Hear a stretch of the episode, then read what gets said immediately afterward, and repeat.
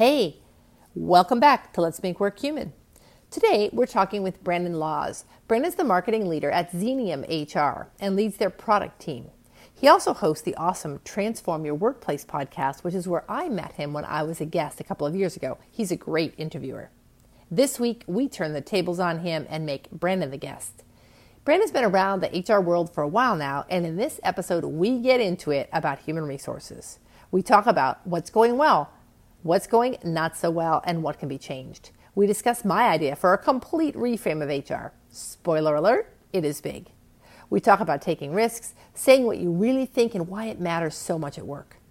HR is complex and evolving. But what fun we had today talking with Brandon about HR, and it's just the beginning of a larger conversation. We hope you enjoy it.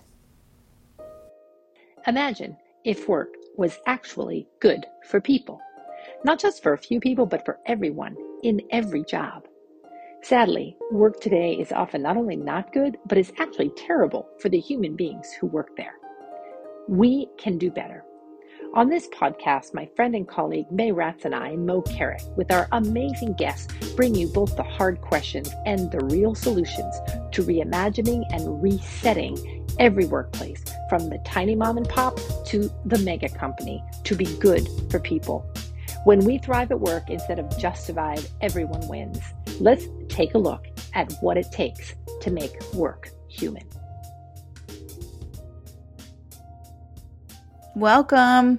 How's everybody doing? Welcome to Let's Make Work Human. Moe, who are we chatting with? Hello, Mei. So good to see you. And Brandon Laws, so excited to have you on the podcast today. Thank you for taking time to chat with us. Thanks for having me on. So, Brandon, you're a fellow Oregonian, which I mm-hmm. love. You run your own marketing firm. You also head up product and marketing work at Xenium Consulting, and you have an awesome podcast, which I was privileged to be part of in the launch of one of my books, which was originally called HR for Small Business, and now has hands down one of my favorite titles for a podcast, which is Transform Your Workplace. And so um, there, I want everybody, I want our audience to really get to know about the work you're doing and the impact you're having on the world. So we're going to kind of jump right in because again, like I want to leverage, there's like a lot more about your story than what is in this intro, but people, people can all find that detail in the show notes. But suffice it to say, you've got this podcast, you work for an HR consulting firm I'm really curious about when you think back on your career, do you have a sliding door moment? Do you know what I'm referencing? You know that movie, that Gwyneth Paltrow movie where she goes into the subway and the door changes and she I actually never seen that. Oh my gosh, it's a it's a really kind of cult classic movie, but it's like if the door's closed, she has one life because she doesn't get on the train and if the door is open, she has another life and the movie takes her through like the life and it's mm-hmm. all about like what are the sort of the sliding door moments that determine the path. So in terms of your career do you have one of those? I can think back to two Ooh. sliding door moments and they're they're very they're very different. So one i was coming out of college i got a business management degree with entrepreneurship minor. I had no idea what i necessarily wanted to do I did a very short stint in insurance sales, and I say short stint because it was miserable time. It was awful. I was gonna say, I like, I'm not trying to offend like the insurance industry. It was just not for me. It was like I felt transactional, that I wasn't adding value, whatever. But it, I learned how to network, how to market myself, mm. how to build a mm. website. I basically like had a crash course in digital marketing and networking because I didn't learn that in college, you know so that was that was one, and that put me on a path to like I, I joined Xenium in 2008, right during the recession. Oh, wow! And I started in an operations role, you know, at the mm-hmm. lowest level. Like I was the in, most entry level position there. We were 25 employees at the time. I did a, a couple of years in that operations role, and they didn't have a marketing department, and they were outsourcing like a newsletter and editing the website to some freelancer and i was like i've got the skills to do this like let me do that. And so i started taking on some of those things and then at one point and I, this may have been like a year and a half into working at xenium there was an opportunity for me to become our at, at the time it was probably like a sales and marketing specialist. It was basically supporting the sales mm-hmm. team and then doing all the marketing stuff. And then there's this other position that came available too because somebody might have been leaving. It was a like a benefits representative job because we do third party administration and benefits stuff for our clients as well. That was going to be more money. That position I remember at the time versus the sales and marketing. This is a brand new position, but it was like two different paths.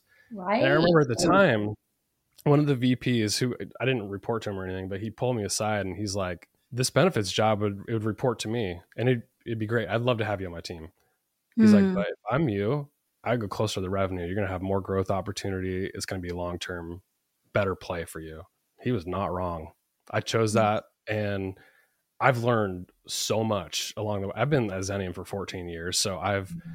my entire career I've like built out the marketing department. I've taken on product, which is the technology, like the payroll uh, system and all the things that go along with it. But that was my path. Those are two sliding door moments that I always look back to of like, if anything, if I made a different decision, it would have been complete opposite. I don't even know where I'd be. Oh my gosh. Mm-hmm. I love that so much. I love those two stories so much because I hear from young people, like my own children who are 20s and 30s, and my friends' children, like they ask, they ask me, being the age I am, like, what, how did you end up doing the work you're doing? I feel like that's one of the most common questions I get. And it's, I think back to it similarly, like, wow, I really don't know because I couldn't have seen this coming, you know? Yeah. But then this door opened or I made a decision that put me on this path. So I love, I love that. And and it sounds like too, it's interesting, both of those are sort of brave decisions, right? Like, you know, doing something that you maybe it wasn't as um predictable or as much of a sure thing or even based on your formal training. Right. It, these were these were brave decisions. I did not make them quick though. I'm a very cautious decision maker. I like to look at all the facts. I like to talk to a lot of people and just take on all those inputs and then finally make a decision but i i do not make snap judgment decisions. It, like it's if you know some people make gut reactions. Like in these cases i definitely took my time Right. So you really analyzed those decisions before you jumped in. I love that. And, and I'm struck with, okay, Mei, so I'm going to already change the script of our plan of what we're going to mm-hmm. talk about. Okay. You have had a couple sliding door moments in your career that were perhaps not as well thought out or as detail oriented. Oh my God. London. It's true. So That's true. Uh, you got to tell us about one. Well, I was a division one swimmer in college and I was pretty positive that I was going to go to med school, and I had never taken an art class in my life eh, in high school or anything. I took choir to get that elective because I just didn't think I had it in me. then some through some stuff that happened my junior year, um, I got pulled into an office and said that my full ride scholarship was going to change to a 10% scholarship, so I could either pay to get my butt kicked or I could leave.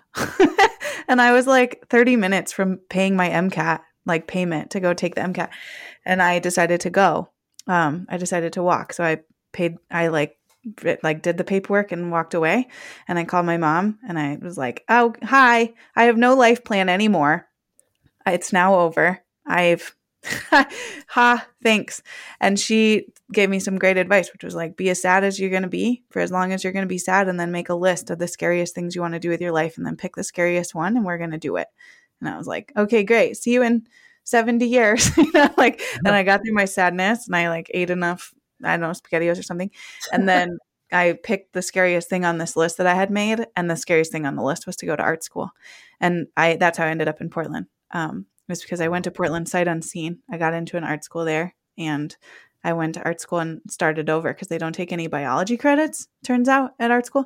And then I ended up in the design department, which is then how I became a creative director. And then eventually how I tr- talked my way into this job with Moe because I was like, I think I can do the things you're missing. And she was like, I don't really. I was like, yeah, I'll do them for free. And she sent me an email that was like, we don't do stuff for free. And I'm too busy to have coffee with you. And I was like, no. So I sent a lot of emails and now I'm here. Like my sliding door moments have been like me wrenching the door back open, putting your foot in the door, your whole body in the door. Get yeah, get back in here. I love that. I love hearing from both of you because we got Brandon who's like, I I had these sliding door moments. I really I analyzed it. I looked at the pros and cons, and it's like, dear mom, I today, and I no longer want to be a doctor that I've worked for my whole life. I have now, yeah, I've exploded my life.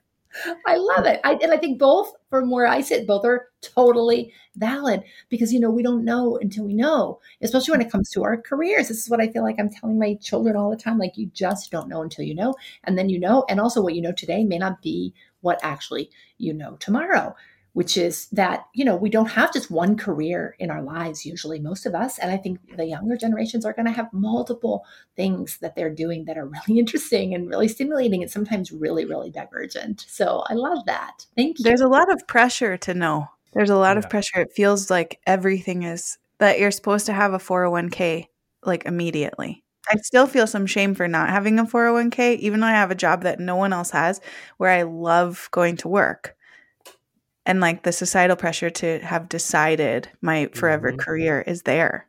It's it's to, really I'm wild. to get you a 401k, just so you know. but it's not the 401k. You know what I mean? Like you, it's like the the settled feeling when people yeah. are like, "So you're there forever." And even though I know that that's not what we're doing anymore, even though I'm struck with Brandon, you're like having your 15 year reunion or your 15 year yeah. anniversary. I know, and it's weird because hearing your story where it's like your whole life kind of blew up right in a moment and you had to make a decision. And I'm like, my whole life has been kind of calculated and planned. And I'm like taking the boring linear route. Like I, I had a 401k when I was 18 years old. I worked really hard in school to pay for college. I yeah. knew sort of what I wanted to do. Like, and I've, I've stayed in this, in this job cause I love it, by the way. But Good. it's, you know, wanted a house at a certain age. I wanted to make a certain amount of money by a certain age. I wanted two kids at a certain, like it was all very calculated and planned. And wow. it's, it's boring for most people. Like it's, well, you know, I hear you. Well, first of all, this is a judgment shame free zone on this yeah. podcast. So none of that, none of that ass kicking of self. We're all about self compassion. So like you did what you did because it all made sense at the time, you know, like the rest of us. And it's interesting though that you say boring because I really think that what you've done is pretty bold you know, especially in the space, and we're going to dig into this a little bit more of human resources, human resources consulting, yeah. and even having a podcast on behalf of Xenium that's called Transform Your Workplace is actually, for me, it's innovative. You've been speaking some of the truths that I know resonate with me and with us at Moementum for a long time. And so, okay, yeah, there's, it's easy to like, label that judgment that this is a boring linear path, but by the same token, your voice has been steady, strong, and pretty bold in the space you're in. That's that's yeah. a that's a really nice way to look at it. I got a couple. I got I got a question. So. Yeah. The description that you gave us, nobody, unfortunately, we weren't recording the like juicy bits in the beginning. So sorry, everybody that's listening, but I'll try to fill you in.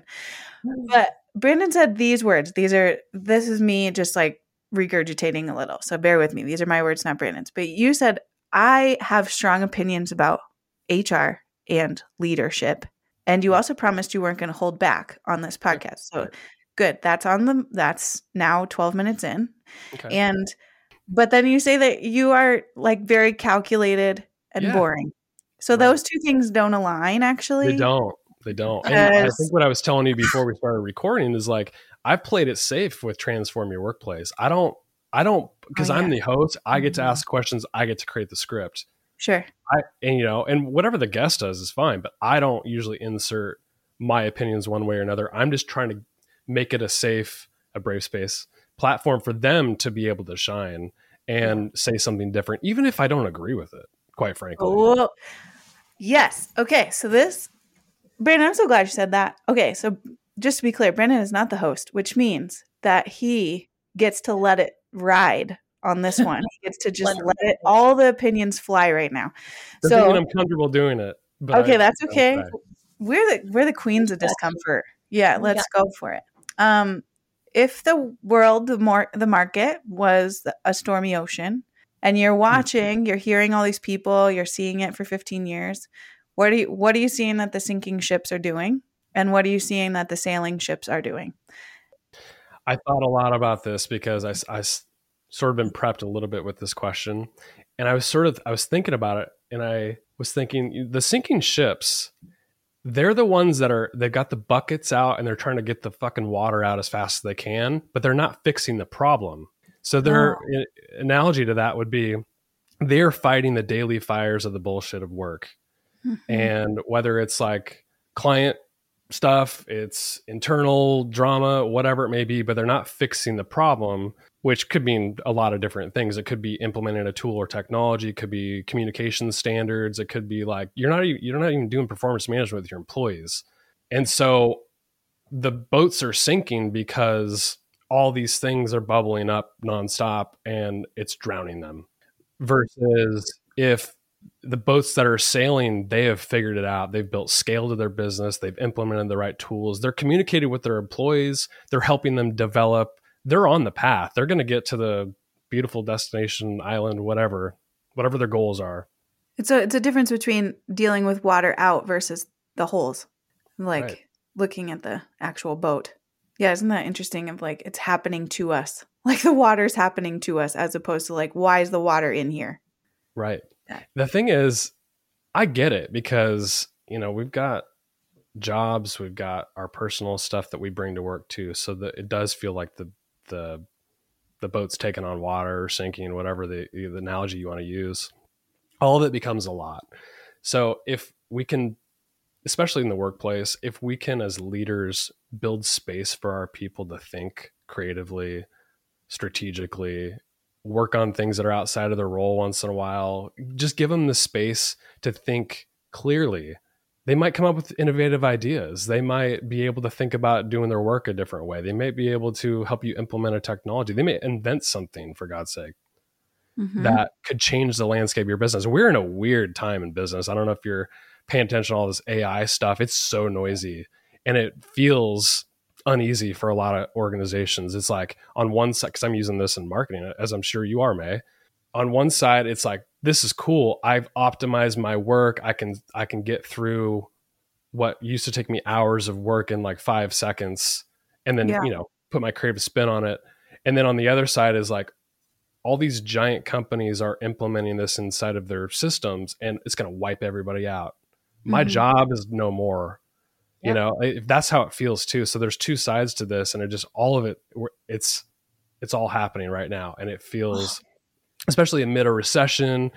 Yes. We're not sure if we're in one or we are you know there's a lot of uncertainty right now. And then all this technology advance it's leaders need to rise up. That's all i'm saying. Leaders need to rise up. Hallelujah. And i'm here there's like for me there's a strong connection to what you're saying right? Because um, and in Brave Space Workplace, which I'm this is top of mind for me because I am in rewrites right now for the the second edition of the book, which is actually turning out to be a little bit of a different book because of the incredibly valuable research we have that comes out of the workplace post COVID nineteen, right? So I'm I'm excited about that. But in the original book, there was a chapter which will probably retain the same name, which is uh, AI, machines, and robots. Oh my, right? And I, and in there, I'm talking about what is the impact going to be on technology on us as humans. And it's here. We are here. We have arrived. It's huge. And you're absolutely right. I think from what I'm seeing, it's extremely destabilizing. But the truisms that come up for me about both how do leaders create and i would say even i would even delete the word clearly like do leaders are leaders able to create time for their employees to think hmm. period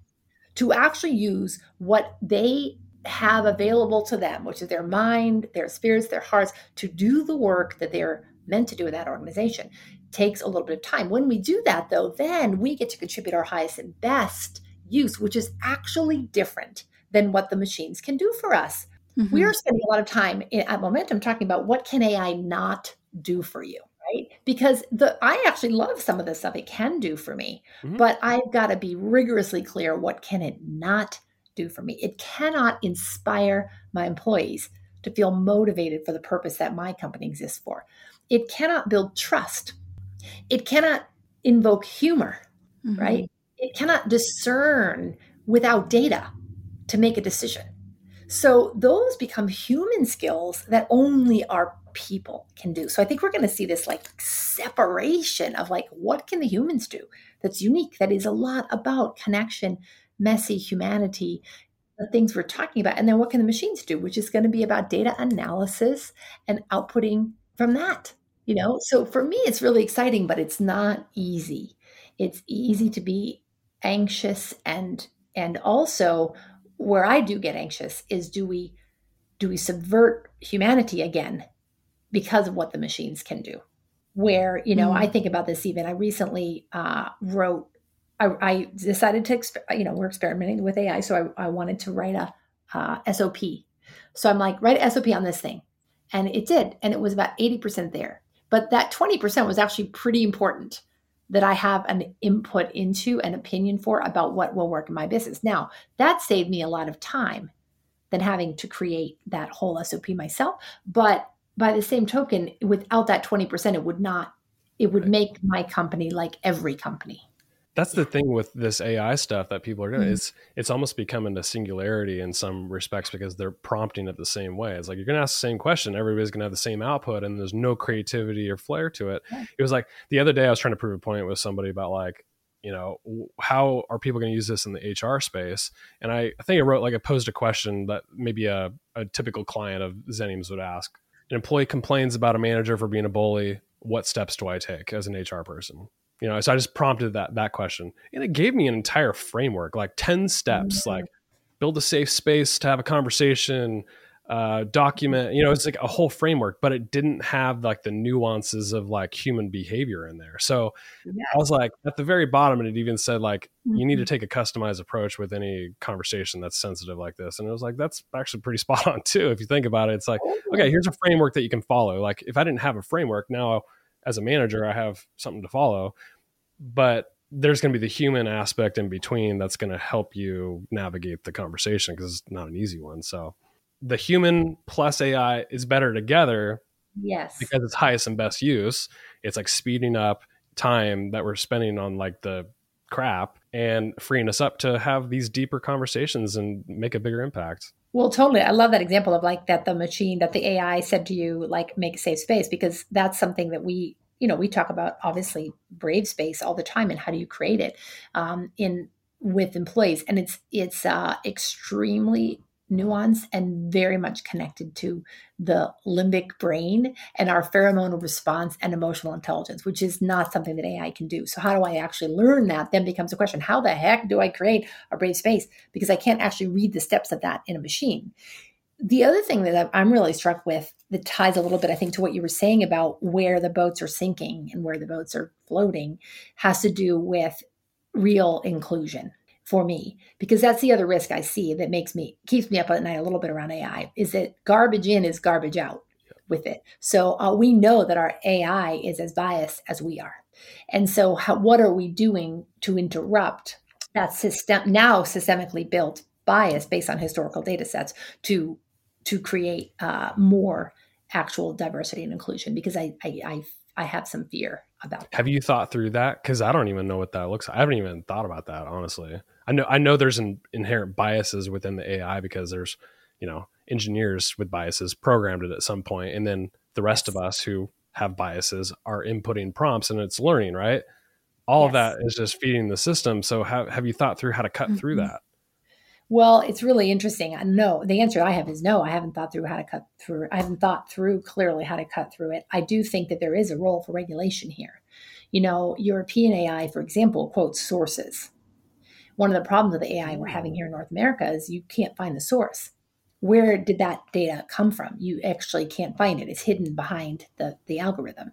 And so that is suspect right? And I'm reminded of one of the studies that I think you both are familiar with around um, the study that was done about our responses to threat and the whole fight, flight, and freeze research that was done in the 1950s that was repeated in the 1980s, I think is when it was repeated, to add two dimensions, which are tend and befriend. And the reason that those, so now we have five common responses to threat fight, flight, freeze, tend, and befriend. Those last two were added when the data set that was studied was expanded to include women, because the mm-hmm. initial data set included only men, probably mm-hmm. mostly white men. So to me, that kind of study, which was an in-person study, an interview-based qualitative study, was is actually the exact problem that we see with, with AI, which is that the data sets that are input into the system are disproportionately advantaging or even studying some versus others. So we have to change the data set. We have to make sure that we have that we understand what is the data set and then that we're that we're changing the data set so that we get more equivocal data. And that, unfortunately, is not all on us. It's on the actual developers of the technology, which is where I get anxious because I'm not that and I won't ever be that. Well, and did you read recently how they a lot of big tech leaders are wanting to push a pause on this because of like how fast things are developing and they're just so afraid of like what's to come with the the next big development. And I, I, I don't know where that's going to be, but I, I'm fascinated by that. Yeah, I agree. And I think we need look no farther than social media in terms of the impact, the, the deleterious societal impact on something that's related to technology that seemed like a good idea at the time and it has you know singularly disrupted connection mm. and increased mental health problems bigger than probably anything in my lifetime besides covid-19 maybe so that mm. like that's where i get nervous so it's a love hate thing isn't it it's like it's yeah. weird because it, in in some ways it's like we're more connected than ever but we're so much further apart because of how divisive social media makes us. It's it's the weirdest thing. It is the weirdest thing and i and i and yet it's um, profound. I mean we made a decision in the business in january this year to come off all social media except linkedin for oh, the business so we're no longer on instagram and no longer on facebook yeah but it was a decision we talked about what was it Mei probably almost two years before we actually did it um, and i was in particular very anxious about it and I've like since now it's been what five months, four months, we're into that change. And I feel so glad that we did it. So glad, just because partly because of like marketing focus and community focus, where are our buyers, all of that. But also a lot of it is about the amount of time and the amount of comparative shaming that I'm doing is way less because mm. even I, in my advanced age and as a you know mature woman who's right now today is mentally you know feeling stable, I still get triggered by what happens in the social media world around my competitors, who's doing what, where am I less than, and I find myself thinking, God, what about the children, the young people, the vulnerable who are doing that? Uh, constantly seeing a curated. I've got life. kids who are mm-hmm. 11 and 10 years old, boy, girl, I'm watching them starting to like, you know, interact on like YouTube and talk to friends. And I'm like, I'm so worried about the comparison thing, especially as they advance in age and just mature. Mm-hmm. I'm so worried about that because I'd see it for myself. It's like, you can't help but to think like, oh, wow, there's so and so in the Dominican Republic or in Hawaii and tra- their big, big house. And you're like, I'm not, how come I'm not doing that? You know, it's so hard to, to go there and not mm-hmm. compare yeah that i'm not that thin that i'm not that rich that i'm i don't have yeah. that good ideas or i don't have that many likes i don't have a blue check next to my name right. you know um, and i think it drives disconnection not real connection, uh, uh, which doesn't mean that I don't think it can be fun. And perhaps in t- some cases, it can help us build community. But it's like we have to be cautious, which is why I actually appreciate that there are some tech leaders saying, wait a second, you know, on this AI thing, like, wait a second. And I'm like, yeah, you are the ones who know. Wait a freaking second and help us be responsible with how we use it. Fun fact Did you hear that Pink uh, isn't giving her daughter a social me- uh, social media on her phone until her daughter can come up with a presentation about with true research that social media is not bad for kids. And her kid just can't come up with it you know? So pink's Good like all right i'll wait. Yeah. Well on this note mm-hmm. because i love this like the leaders need to rise up.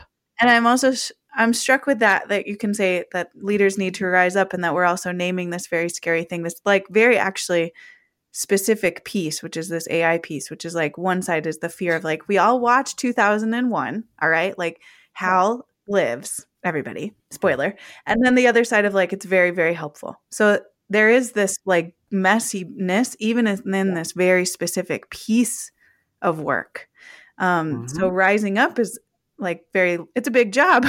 like, it's a very large job to do that. So, Brandon, will you tell us what you learned leadership was when you first took in messages about leadership, knowing what you know now that has led you to say leaders need to rise up in this moment of real, like, what do you know about leadership now? My inputs to leadership came really early. I didn't recognize it at the time, though, until like business school and being in the workplace. I played sports all throughout my life baseball, basketball, football. And you had those coaches, as I may, I'm sure you did because you're you're a swimmer. You had those coaches that sometimes command and control, directing the work, yelling at you. That doesn't feel good, right? And then you have the coaches that were like they pull you aside, they show you how to do something a little differently, but in a really thoughtful way, like truly coaching. Well, hello. Are you enjoying this conversation? We really want to know. Please rate and review the Let's Make Work Human podcast wherever it is that you listen to it. It really matters to us, and right now we're particularly interested in feedback as we wrap up season two and get into season three. As a self funded podcast, your rates, reviews, shares, and downloads really matter a lot to us. Thank you so much, and we'll check in with you at the end. When I got to the workplace and I had various managers throughout my, t- I, wor- I started working when I was 16. So I've had various jobs. I, I had one job throughout college that was union environment and it was very much like manager does not trust you as an employee. And so I saw that, got into working at Xenium, and we do consulting and we work with various clients across all these industries.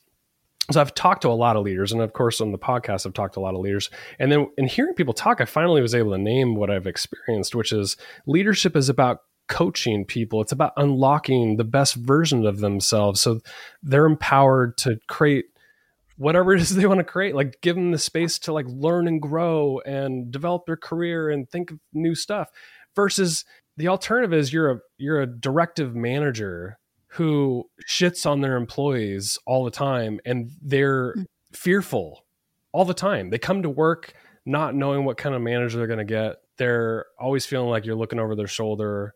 They're not bringing their, their best version to work every day and they they're a shell of themselves. Ooh. I know I've experienced it. I'm sure you guys have too. Okay, you just mm-hmm. took the lid off the whole I'm politically correct right now because in one paragraph you said that the managers shit on their employees and people are a shell of themselves, which I think is exactly the toxicity that most of us as human beings in the workplace have exactly experienced and the deleterious impact of that. Mm-hmm is is uh, long lasting, isn't it? I will say this, and this is why I've stayed mm-hmm. at Xenium for over 14 years. It's by the way, it's women led too. So our I'm on our executive team as well. I'm the only male, and I've worked along women for this 14 mm-hmm. years, and they're not to say like women are the only compassionate, empathetic people, but I've been around some amazing leaders and I got to watch them firsthand. I'm like, that is the kind of leader I want to be when I grow up. Mm-hmm. Like our mm. president now, Ann Donovan. I mean, from the very day one, like I started, she would have the biggest smile on her face. She would ask me questions. She would just, she would encourage me about the work that I'm doing. Mm. Uh, I saw the way she treated other people. Uh, my direct manager, who I've had for 13 years, the way she empowers me, gives me the autonomy and space to create I don't show up to work with fear. I'm like, she's my biggest fan. And I, I'm like, that's the kind of leader I want to be. That's the kind of leader I want. That's why I'm saying this right now. I want mm-hmm. other people who are listening to say, like, oh, that's what it means to be a leader is you're you're coaching people, you're empowering them, you're stepping aside to let them create. And I don't know if that's all attributed to like women in leadership, but I, I there's something to unlock there. I oh my gosh, that is awesome. And and yeah. I I agree 100%. I would just underline I don't think this is exclusive exclusively about um, people who identify as women. I think it's a skill set which probably right. broadly fits in the realm mm-hmm. of emotional intelligence and, and, interpersonal relationships. Exactly. And I was always super emotional as a, a kid and then as a, as a leader uh, in, in, the working place, I was able to unlock that. I thought it was like mm. irrational behavior, and I, am like I couldn't control anything. It felt like at the time I'd cry all the time mm. and overthink stuff, and I still do to a certain extent. But I've been able to harness that as like a, a, a good leadership trait. Is to like I'm in tune to people's emotions. I ask, truly care about them, and you know, and how they're showing up to work and their life and and all that. And I think there's it's not just it's not just a one type of person or another. It's just I think we can unlock these skills. Emotional intelligence can be learned. Absolutely, and you said something so powerful there around. Um, you know, you said I I'm I was really emotional as a kid, and I I love what um, Glennon Doyle says. You might have heard Glennon's podcast, which is fabulous, and she was a contributor to the a quote on on one of my books. Um, I love some of the work she puts in the world, but one of the things that she says it's so powerful. She's talked about her own kid who is a, you know been is a highly sensitive kid, and Glennon Glennon talks about herself that way. And she says, you know, it's not the highly sensitive people that are broken. they're actually feeling the world the way that it really is. And and the bridge for me is that we all have the emotions that you have. Every human being on this planet, man, woman, uh, other identity, black, brown, mm-hmm. able-bodied, mm-hmm. not all of us have the same emotional life inside of us as human beings. It's what connects us all. So it's it's what I'm hearing you say is that the the good leaders you've worked for have seen, activated, and valued the the fullness of of all of that for you rather than having you have to leave some of that at home. Care about the the true the unique individual that they are the good leaders. Mm-hmm. yeah. And they recognize that not everybody's built the same.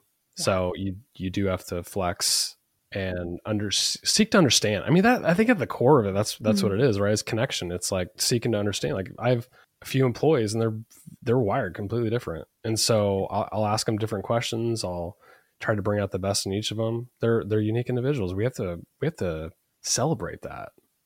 Okay, I'm gonna move right along to HR uh, because Brandon, I've heard you know some stuff about this, but I don't. Okay, let's just be clear. I know I know very surface level about the the inner workings of HR, but I am pretty securely locked into the train alongside mode that HR has got some changing to do um, just based off of what we hear on a daily basis and um, from HR leaders too about how messy it has become. HR was built for one thing and is getting asked to do uh, many things that maybe it was not built to do. And what are you seeing about that um, out there is question number one. And what do you think? This is the keyword, but like, what do you think is very critical for the HR world to get through their skulls in order to move into the next bits of their lifespan. Because i think there's a misunderstanding out there about hr uh, so can you clear can you clear some of that away for us? Okay so first i want to preface this. I am not an okay. hr professional by trade. I did not go to school for it. I all of the hr knowledge that i know is because it's through osmosis. Like i've worked with hr people very smart capable amazing people. There's like 40 consultants inside of H, uh, Xenium. So I've worked alongside of them because I have regular conversations. I'm on leadership team with them. I have regular conversations and I have this podcast where I'm talking about HR all the time and I create content for it. So I through that I've mm-hmm. sort of developed my own stance on on HR. I think I know enough. I'll just say that. Not the compliance side. HR historically I'm going to sum it up by saying it's all it was always to maximize productivity of employees. Yeah. It still, to some respects, is that right? Like for a mm-hmm. business, especially, is like you're trying to maximize the the person, but it's become so layered with compliance and strategy, and there's like there's just all these different aspects of the HR function, and it's so easy, especially if you're not structured correctly, to get bogged down with the bullshit of HR, which is administration at the end of it. It's open enrollment, it's benefit rate renewals, compliance, it's Oregon paid leave, and how do we, you know, structure our payroll system to take that tax out of the paychecks? It's how do you get the payroll system and HR and benefits all talking to each other and now I got to vet a new technology. it's like it just fire. And then you might get a manager who's bullying an employee, and now you got to go do an investigation. You just get bogged down with the day to day crap of HR. And I feel for these HR people. Like think about the when the pandemic started. I talked to a lot of these consultants that I work mm-hmm. with. They were going through it. Like we all were going through this together. That was the thing. It was like we're all kind of connected in some ways because it's like we don't know what how to navigate this. this is all new. But these consultants, we're like trying to be there for the employers you know in-house hr people same same thing. They're like okay now i gotta like all these compliance things i gotta go learn it all. Then i gotta go help implement it and keep everything else that i was already doing afloat. And then i'm also supposed to analyze our compensation for increases because inflation's rampant. Like so there's just oh, it's a constant barrage of day-to-day administration the stuff that we can never get to because it's going to help our business long term. It's like that the boat analogy that we were using before. It's like I can't mm-hmm. get to the strategy because I'm bogged down and I have no extra resources. So that's current state mm-hmm. is how do you navigate that? And I think the great HR leaders out there, if you're listening right now, the great HR leaders will figure out how to use tools and technology and third party vendors. I mean, like the plug for Xenium, of course, to have a plug and play infrastructure where you can streamline some of the day to day stuff that typically would bog you down if you're doing a manual. That way you can get freed up to to focus on the strategy, which in my opinion is all about listening to your employees and what they want. The needs of people are changing and as we just talked about, people are so unique. We're not, you know, back in the industrial mm-hmm. age when HR systems and business systems were put in place, it was like everybody's a cog in a wheel. Let's go, like efficiency. And you could still do some of that. But in the meantime, you have to listen and individualize the experience for employees. The employee experience is everything. And so if you, as a manager group and even an mm-hmm. HR group, if you're giving the managers the tools to have conversations with their employees about what they need, whether it's just truly a support or like they need unique perks and benefits that would help them come to work and be really productive and happy, we need to listen to our employees. That's where I think HR is going. It's personalized experience.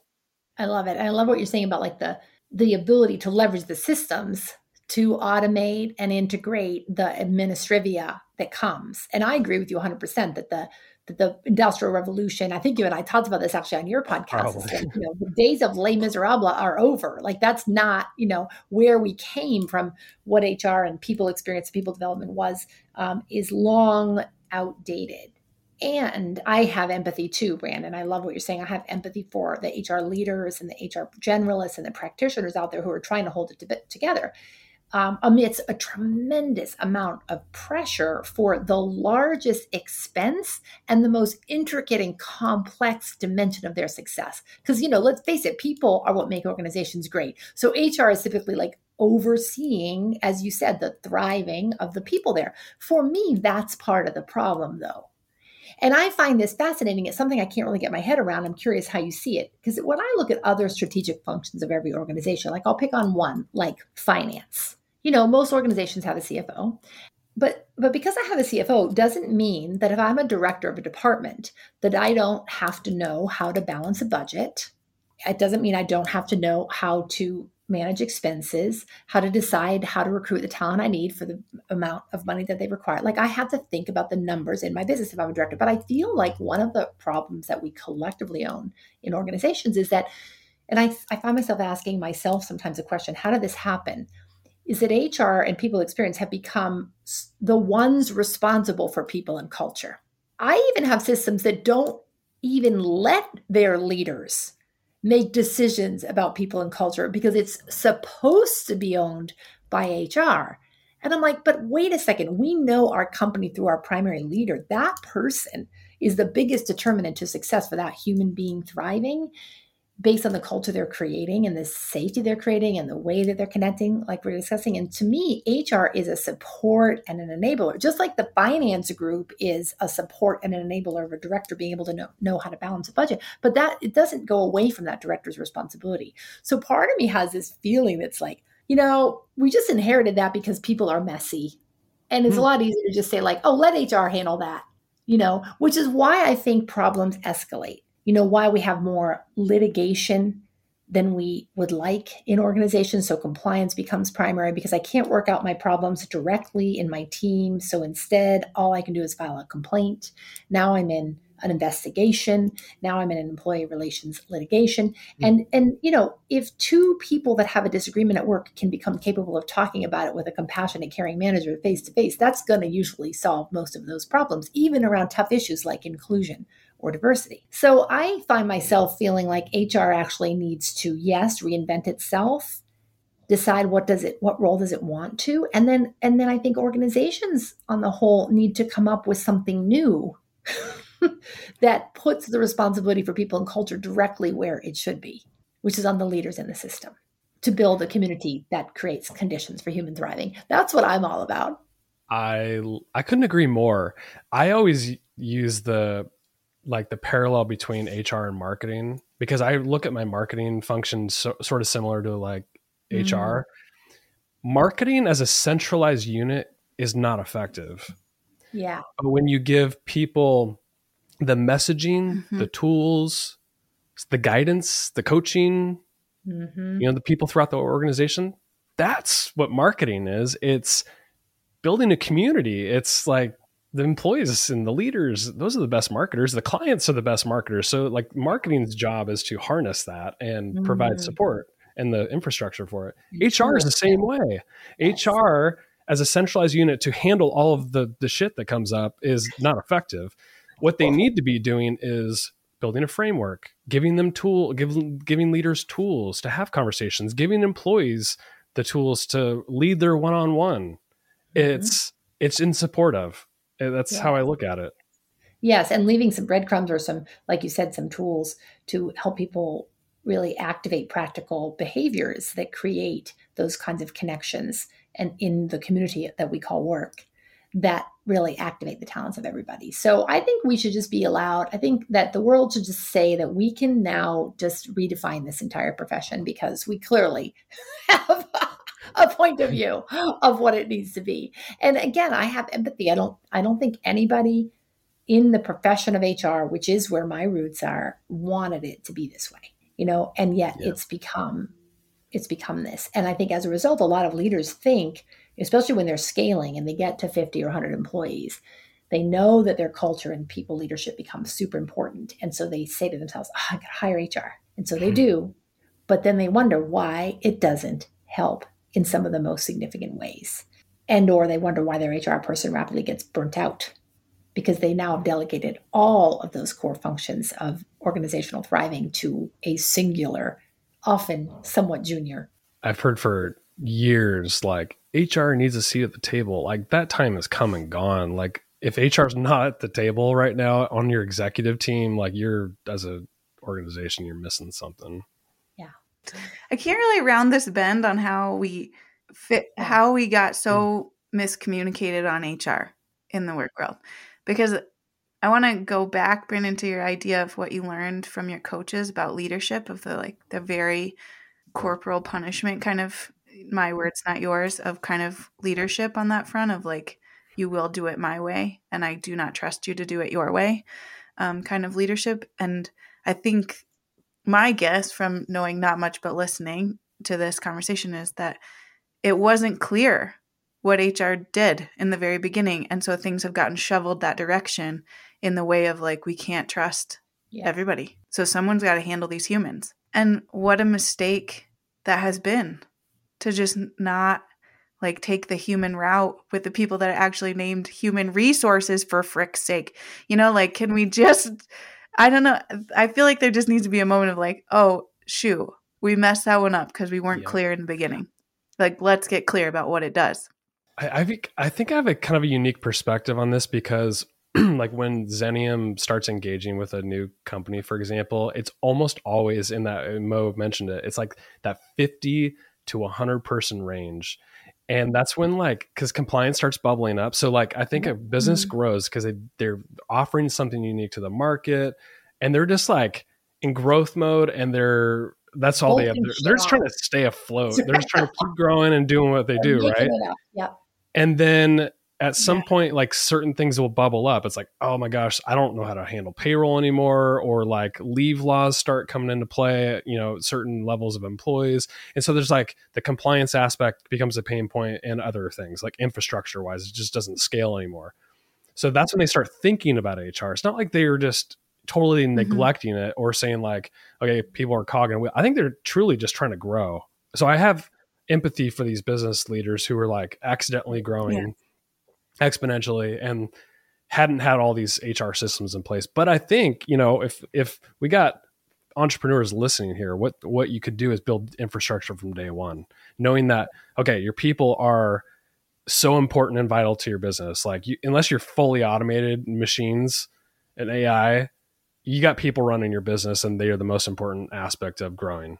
So build the HR infrastructure day one, set yeah. the culture, the values, all of those things and then all that stuff becomes easier long term totally. because you try to implement an infrastructure at 50 mm-hmm. to 100 employees mm-hmm. it's like oh disaster well the train's already left the station and and i think i think Mei your question is a really good one and I have to put on, like when I put on my academic hat from the body of work that I studied, which is called organizational development, the two fields of human resources and organizational development came from the same impetus, which was, I think you said really well, Brandon, around maximizing productivity yeah. in the workplace.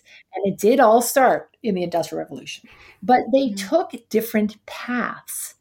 And, you know, organizational development, unfortunately, mm-hmm. I got complaints about my own field because it becomes overly academic. It becomes like mental masturbation rather than like practical boots on the streets about how do we build culture? What does that actually mean? You know, which is some of what we are trying to do and debunk at Moementum is that this work is not rocket science, but it is critical to do early on. But I don't think it's fair to take that whole body of systemic work about how do we create a healthy culture? What is people leadership actually? And how do we embed those skills? Because we don't teach them in MBA school, we don't teach them in medical school, right? Because it's not leadership 101. So, how do we embed that? I don't think that all falls in the professional practice area that often is HR. But I think we, we tend to think that it does. And so then right. we end up with people thinking that HR will fix all that. And actually, that's not what it was ever designed to do. I feel like those two bodies of work at their best are people experience. They come together and they, as you described so beautifully, Brandon, they are offering a basis of unique tools and support for the system to to navigate its people assets for maximum effectiveness but also and this is where maybe i'm so passionate about today also facilitating well-being in the human beings that work there because it gets better productivity, but it also creates healthier families, healthier communities, reduce our overall healthcare expenses, and helps to save the world. Like for me, there's a big greater good around why should you make sure that your employees are well. And so they they're they're like very adjacent, but I don't think we've done a good job like really talking about and aligning those different dimensions of practice. We just lump it all together. Like that's the people stuff, that's HR, that's the soft stuff, that's, you know, and it's almost always not on the dashboard. Not it doesn't start at the beginning of an organization. We don't think about it until we have to because we're hurting. And uh, you know, we don't do that about other functions. Finance. Right. Hello. Exactly. Yeah, just hire a finance person when you're hurting. When It'll be well, fine. Yeah, when you, you got a hundred people. Right. Yeah. Don't worry about the money until you get to a hundred people, or don't worry about sales. don't worry about sales you get. It's not our actual advice. no one listens to that. That's the thing about like HR and just you know how organizations run. We could be more proactive about the people stuff. That'd be fantastic. Like, can we listen to the employees and ask them what they need and what they want and how what things could be better? And same with the leaders. It's like, what tools do you need to to managing employees or a function like what kind of tools can we help you with you know and i, I think then issues won't bubble up later on because i think that's yeah. what's, what's happening is you start throwing resources at a problem because something bubbles up and then it's harder to find the root cause versus if you're yeah. just being proactive about it i think you head off a lot of these problems long term yes and you're reacting and often you also have trauma I mean, I'm sure this is true for your Xenium colleagues, but we we find that organization after organization that we have the privilege of coming in and trying to help has a history that has a trauma story for those employees or the culture that is difficult to heal. It's easier to build a healthy culture that's good for people from the beginning than it is to recover from a trauma or a claim or a big diversity issue or something after the fact you know so um, but but that's not often how it goes. So then we not only have to heal and recover we we and then build. Um, so yeah lots of opportunities there i think for a different whole different mindset for leaders. Okay brandon back to you. Who has inspired you? There's two questions coming that we're going to wrap up. Okay. the first one is who has inspired you lately and why? Doesn't necessarily have to be about work um, and then the last one is how can our audience of brilliant, good people support your work? Okay, so can I take this question in a couple different ways? The admire absolutely. Part? Okay, yes, so yes. I don't really have a lot of specific people. I I read a ton. I follow a lot of people on like LinkedIn, you know, like influencers and stuff.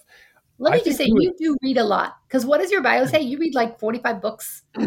yeah, I, I I read like forty-five. I think 45 Love books it. a year. At one point, I think? I, like, I do. What? It's slowed down a little bit because there's so many activities, but it's it's hard. Yeah, it's hard to keep up anymore. You but I do. I, I, I still read at least 30 books a year or more. So I sample a lot of different ideas, and so it's hard to just hone in on like one. What I'll say here is, and this is really related to social media, but I admire people who take a stance, who say something unique, and don't really care about pissing people off or what they think because I I have never been able to do that personally, and I'm maybe doing a little bit on this episode because I told yes. you I was, and you were holding we me accountable for it. but I, I don't do that on social media or anything like mm-hmm. that because I I truly am fearful about like what people think of me, and it's just like something that's so ingrained in me. But when I look at marketing people who I admire and people in the HR leadership space who are saying something so different and unique goes against the grain in some ways. I'm like, that just like gets me to think a little differently. It's like, even if you don't ag- agree with it, it's just like, I admire the fact that you're taking a stance. You know, there's some people that are pretty divisive in the HR leadership space, but I don't, I don't mind it. Like, even if I disagree with them, I actually, I, I appreciate it because it's a different perspective so that's that's sort of a weird way to answer that. Uh, you know, yeah, Adam Grant's the world, Brene Brown, Moe Carrick. You know, like ah. oh. those are people I admire. Thank you. Hey, a side note: Are you familiar with the work of Jeffrey Pfeffer? Yes, I um, I did not interview him, but I did a, a podcast with somebody else. We read his book, "Dying for a Paycheck." Oh, awesome. I just think Jeffrey's one of those people. For me, he's one of those people who's like pushing, pushing, pushing. He's like, by the way, layoffs don't work.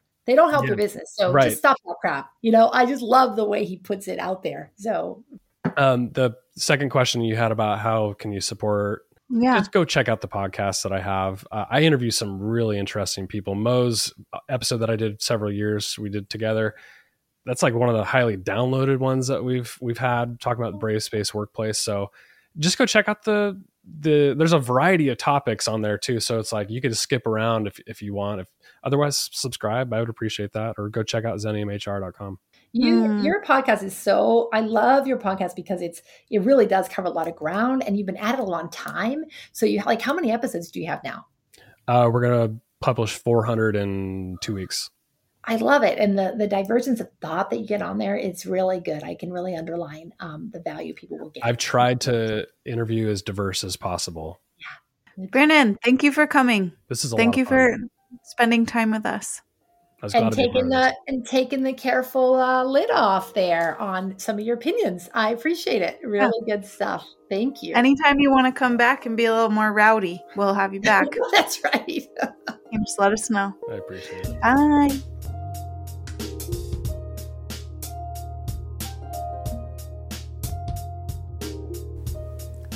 Whoa.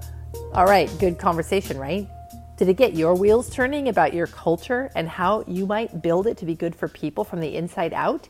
Email us at info at moecarrick.com to learn more about the Inside Job, our signature custom culture building product for small businesses. Can't wait to hear from you, and thanks so much for listening.